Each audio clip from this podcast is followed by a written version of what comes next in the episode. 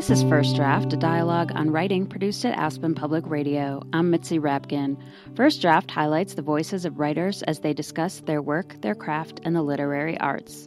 My guest is Peter Heller, author of the novels The Dog Stars, The Painter, and Celine. He is also a contributing editor at Outside Magazine, Men's Journal, and National Geographic Adventure. His nonfiction books include The Whale Warriors, Kook, and Hell or High Water. His latest novel, Celine, is modeled after his mother, who was a private detective in Brooklyn who specialized in reuniting families. In the fictitious story, Celine is presented with a case of finding a young woman's missing photographer father who is presumed to have been attacked by a bear in Yellowstone 20 years earlier. We began the interview, which was recorded on Skype, discussing the personal nature of the novel and Peter Heller's mother. My mother died two and a half years ago, and I think it was about six months after that, I sat down to write my next novel. And I began with the story of the young woman who comes to Celine, who's a private eye, to ask for help in finding her father who went missing, supposedly in a bear attack over 20 years before. And I began writing the novel with this young woman, Gabriella's story. I always start writing from a first line, and I'm, you know, I'm interested in the music of language really more than anything. And so I always start with a first line, and I let the rhythm of it, the cadence, the music of it carry me into the story, which is sort of an odd way to write a novel. I'm not sure how many people do it like that, but I do. And I began the I, this novel began with something like my mother's name was Amana Ambrosio. In Tupi Guarani, Amana means night rain. And I love the sound of it. And I began with Gabriella's story, which is very interesting and sort of hard and rich. And I was writing, you know, I'd, I'd written for a couple of days. And before you know it, in chapter one, uh, Gabriella calls Celine, this private eye who happens to be a lot like my mother.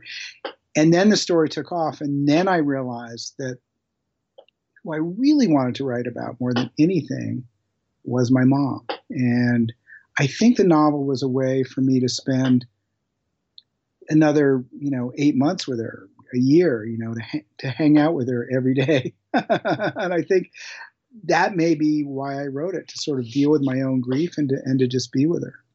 Tell me a little bit more about her life. In your book, Celine is upper crust, 68 years old, private detective in Brooklyn, has lived a very privileged life, but definitely had her own hardships and holds on to a lot of secrets. Was that your mom? Yeah. Um, my mom, uh, like Celine, uh, she was born in Paris before the war. All the backstory is pretty much, you know, as written in the book. She was born to an American, Harry Watkins, his wife Barbara. He worked for Morgan's Bank in Paris, and right before the Germans marched in, well, a couple months before they marched on Paris, my grandmother fled with her three daughters. They got to Marseille. They took an ocean liner to, to New York. And my grandmother told me that my mom would go around Manhattan listening to groups of people and trying to decide who is a Nazi spy. and all she really wanted to do was go back to Europe and fight in the French resistance. And this is a seven year old kid. And she was a wonderful artist all growing up, just the way Celine is. She went to college, got out of college, married soon after, the way a lot of women in her generation did. And I came along a year later and I kind of probably squelched her ambitions to be in the CIA, her, her special ops ambitions.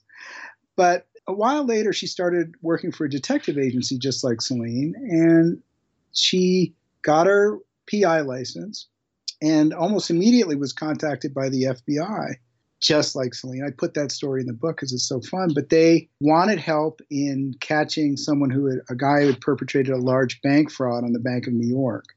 And they thought he was in southern Connecticut somewhere nearby his family, and they didn't really have an agent who could you know, mingle with the set in old Greenwich. And so they somehow had, got wind of mom and they called her up.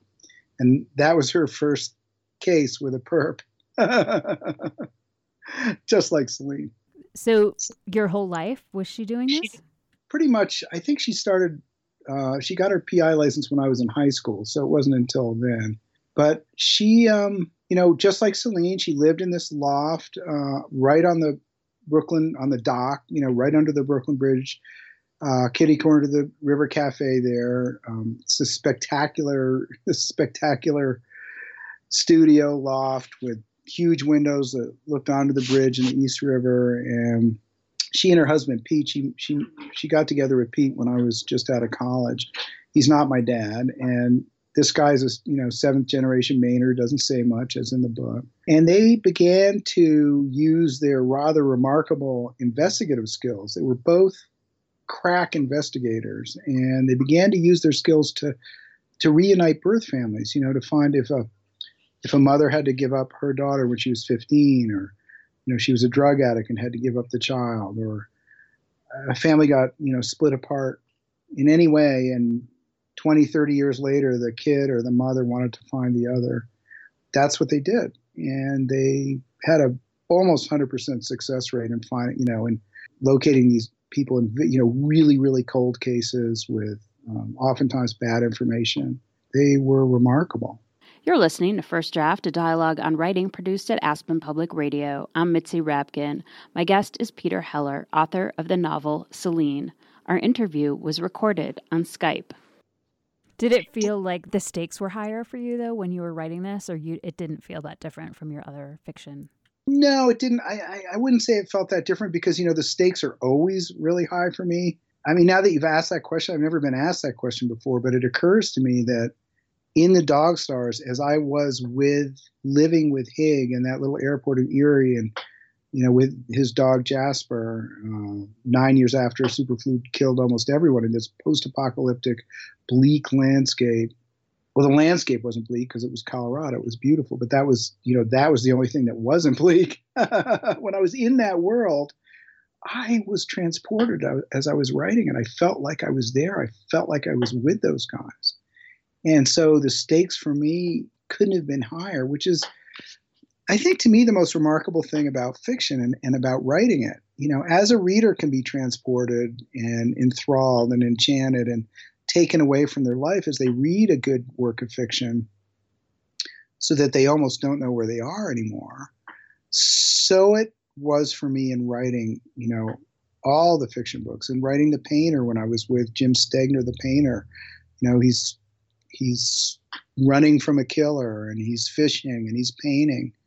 I was right there with him. I, I felt like I was him. It's the strangest thing. It's it's hard to describe. And so I wouldn't say the stakes were higher in this book, but I would say that I knew I was writing about my mom and I wanted so hard to capture her essence, her remarkable, amazing quirky essence so that the readers could get it. And I'm not sure I did it. You know, I think, you know, Flannery O'Connor said writers are always reaching after that sea creature that's always swimming off into the depths and you can never quite capture it. And that's what it felt like for me. You know, I, I felt like I, I missed really getting my mom across. But it wasn't like that for people who, I mean, my sisters thought it was awesome. So. so she kind of inhabits two worlds. She's at least during this novel, she's, you know, a New Yorker. She lives in Brooklyn, but she's very comfortable out west. She goes to Yellowstone. She basically goes to her her son's house in Denver and picks up the RV and then goes on to um, Wyoming. And I'm curious about your experience straddling two worlds or living in two worlds. I don't know how long you lived in New York, but I know you were born there. Yeah, I grew up in Brooklyn Heights and I lived there till I was 15 and then I was a I, I just knew I was an outdoorsman even as a you know as a little kid, and I begged my parents to send me to Vermont to high school. I had a lot of family. My dad's um, brother and all his kids, he had four kids, lived in Putney, Vermont, and I just asked to be sent up there when I was 15 so that I could be in the woods, you know. And I I loved it, you know. I I lived in a teepee one whole year through the Vermont winter, and you know, cut all my own firewood and um, did a lot of climbing and running rivers and um, so that was you know i mean i left the city but i would always go back my family lived there And when I got out of college, I had I had I had come out to Colorado to kayak with some friends, and I was so blown away that you could. I, I remember we went to the Arkansas and we paddled around Buena Vista and one through six and up by Granite and down through Salida. And I just remember, you know, I couldn't believe we were paddling this amazing whitewater beneath snow capped peaks and there were elk up in the woods. And as soon as I got out of school, pretty much, I lived a year in LA, but then I, I went straight back to Colorado and I, and I, and I you know, have been here since. And the West, pretty much, you know, um, you know, from early 20s on, it just, um, you know, it got a hold of me like so many so many remittance men who've come from back east from Europe. You know, historically, everybody in the West is, you know, except the Native Americans, uh, and even they too, you know, came from someplace else. And so, um, you know, I I became a Westerner, you know, really fast early on, and uh, at the same time, I don't think I would have had the appreciation, you know, for this country out here if I hadn't grown up back east and felt constricted and felt constricted not only by by the, the number of people and the and the cities and um, the the weather, the lack of big open spaces, but also, you know, back east is a lot more class conscious. It's there's a lot there's it's not conscious, but there's more of a look over to Europe you know, um, for culture in some ways back east. I was so happy to be away from all of that and to be in a place where it felt like anything was possible. And at the same time, I love to go visit. I love to visit my family back in the city. I love, you know, hopping on the subway and running around, and and I'm always amazed at how home at home I feel. I mean, I know the stops on the IRT. I do find that after about, hmm, I'd say 10 days back in uh, New York City and then maybe a month back in northern New England, I start to um, feel crave, you know, uh, the big open spaces of the West. And I get so happy when I come back. You're listening to First Draft, a dialogue on writing produced at Aspen Public Radio. I'm Mitzi Rapkin. My guest is Peter Heller, author of the novel Celine. Our interview was recorded on Skype. You were saying that you began with this name. Amana and her daughter, Gabriella, comes to engage Celine to try and find her dad. Her her mom died and her dad right. went missing yep. later in mm-hmm. life, like in her 20s, and she had a really difficult childhood. And I mean that backstory involved um, her dad was a National Geographic photographer and he also had roots maybe in South America. We weren't sure, but her, her mother definitely did. So, how mm. did that story come about? Uh, that was, you know, mostly just fabricated. I, have worked with a lot of um, photographers on different, you know, I've been a magazine journalist for decades and uh, worked with many photographers. And I found, always found photographers to be fascinating characters. Photographers tend to be very self sufficient they tend to enjoy working alone. They tend to be kind of loners. And uh, I think the demands of the job makes them sort of tough and iconoclastic in some ways. And I think it was a joy for me to, you know, write one of these characters who got himself into a jam and was trying to get himself out of it one of the things about Celine, her character, so she's 68 and she is a private eye and she grew up very privileged and is helping these people reunite with their families. And Pete is her second marriage. And they seem very close, and it's clear that they really love each other. But she also has secrets from him. And I was wondering your thoughts about having secrets in a marriage, big secrets in my marriage, you know, my wife Kim, who's also my first reader, and she's uh, a really hugely valuable part of my whole writing process because I end up reading chunks of my book as I'm writing them to her in, out loud. And she's just an amazingly intuitive, dead on reader slash listener. And she always says, um, you know, when we go out and about with friends and the parties and I tell stories, she says all the time, she said, no, I never knew that. I never knew that about you. We got to go out to dinner with someone for me to find out this huge part of your life. and I think I, I love that. You know, I think I think that's cool. I think it's wonderful to have. Uh, I don't I don't know. I mean, they you know they say what do they say about secrets that they they kill you or they make you sick or something like that. I sort of don't agree. I sort of think that it's really important in a good relationship to have mystery and to, you know, unpeel someone like an onion over a lifetime is is is a really wonderful thing. I mean, as long, you know, as long as there's not some secret that's, you know, really malevolent. And I don't think Celine's secret is malevolent. I think it's just a wound. And uh, I, I think it's okay to to keep a wound, you know, harbor a wound, keep it secret until it's it's ready to be shared. This novel um, is so heavy in dialogue, and I was wondering if that's a function of mystery, uh, because it's always going to be a challenge for the writer to decide how to reveal information. And it's not you kind of change points of view a little bit. I mean you're able to get into uh, many people's heads but you don't often do that.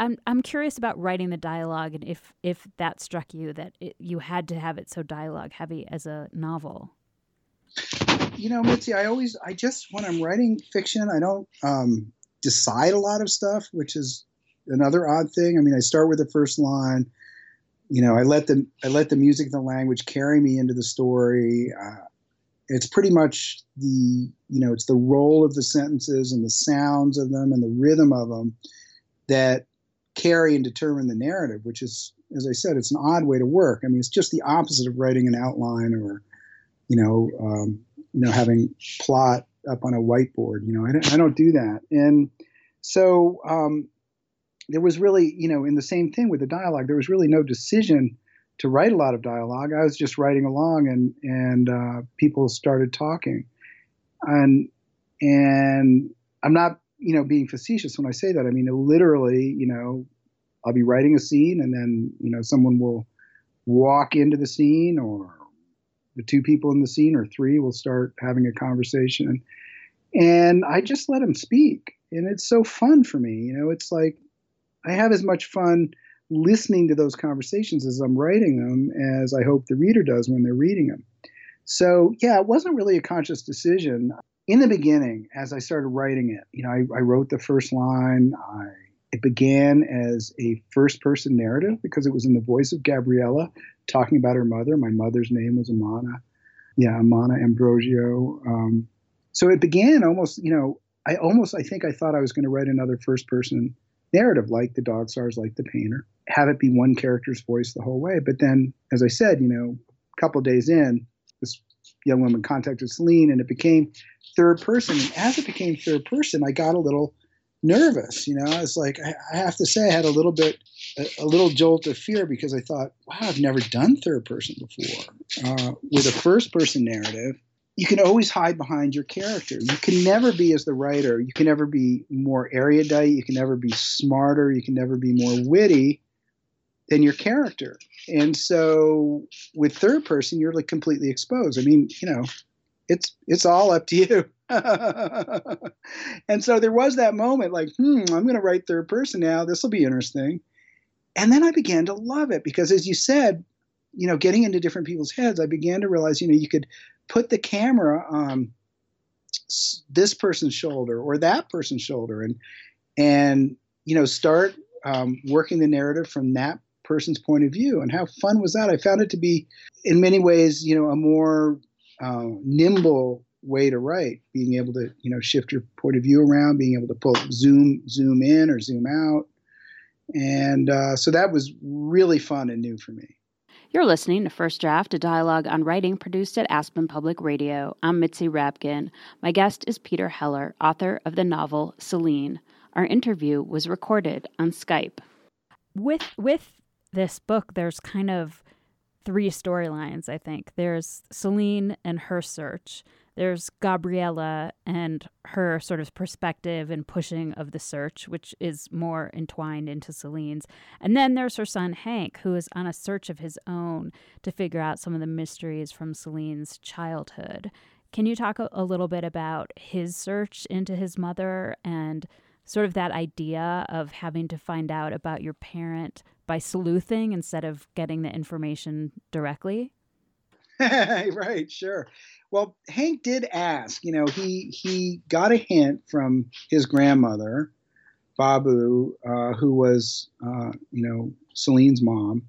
One evening, he got a hint from her that his mother might have gotten pregnant in high school. She said something about her missing a year of high school, and Hank took that to mean, as he thought about it, that she probably carried the child to term. And if she did, then he thought, I have a brother or a sister somewhere. What a what a sort of amazing and shocking thing to discover. And then as Celine's older sister Bobby was dying in Pennsylvania and Hank was very close with her, he had spent a summer living with them. He went out to say goodbye and to stay with her for a little bit. She was at home dying at home, and they have a conversation, and basically his aunt says that yes, Celine had a child. It was a girl. Her name, she called her Isabel. Wow, what a revelation. So nothing more is said. And then the very next day, I think Bobby died. And so Hank is left with this giant mystery. He knows he has a sister out there somewhere. And his mother just completely clams up about it. It's too painful, he guesses, for her to discuss. And she asks him not, in fact, to talk about it ever again after he brings it up the first time. And so it's left to him, you know, this is a guy who's uh, in college, you know, he's only in his, you know, he's only like 21 to try and figure out who the heck his sister is. And so that was so fun to write too, you know, to to go on that search with him. So can you read a passage from an author that speaks to you or influenced you as a writer? Sure. You know, I'd like to read um, my I think my favorite poem, and it's also the last page of the Dog Stars. And I love this poem. It's written by Li Shangyin in the ninth century. Uh, he's a Tang Dynasty Chinese poet. And I hadn't thought about it for a couple of years, I don't think, until you know I got to the very last page of the Dog Stars, and it, it kind of came ringing in, you know, out of out of the universe the way stuff does. And it's called "When Will I Be Home."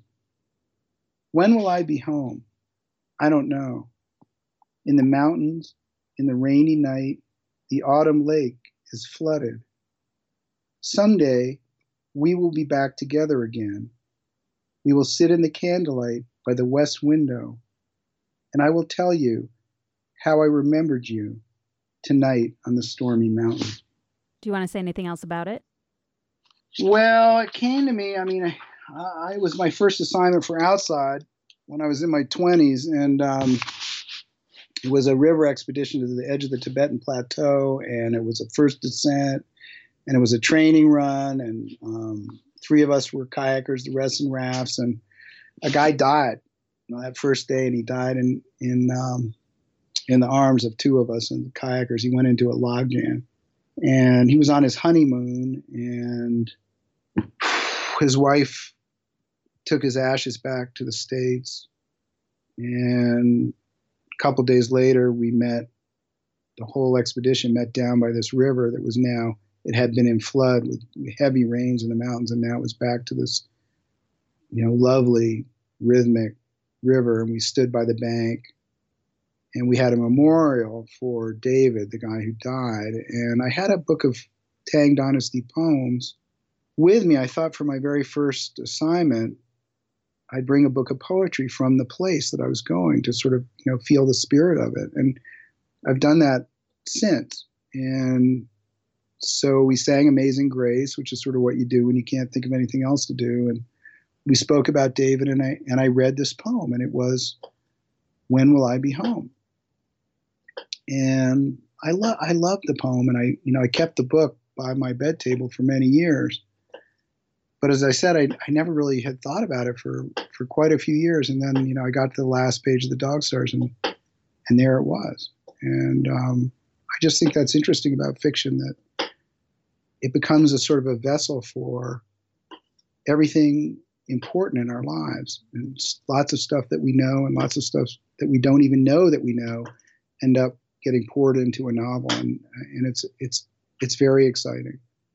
You're listening to First Draft, a dialogue on writing produced at Aspen Public Radio. I'm Mitzi Rapkin. My guest is Peter Heller, author of the novel Celine. Our interview was recorded on Skype. Can you read something that you wrote? Maybe it was tricky or hard to edit, or something you just like how it turned out? Yeah, I thought, you know, I thought what would be fun since I just read you the last page of the Dog Stars, I'll read you the first page because it was my first, you know, this here, okay, here I'd written, you know, four nonfiction books and it was, you know, I decided I just want to write a novel. I've been wanting to write one since I was 11.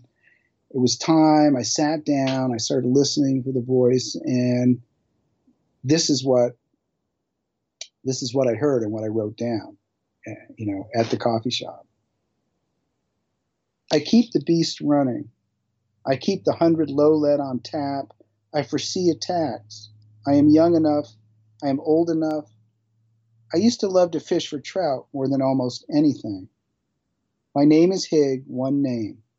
Big Hig, if you need another.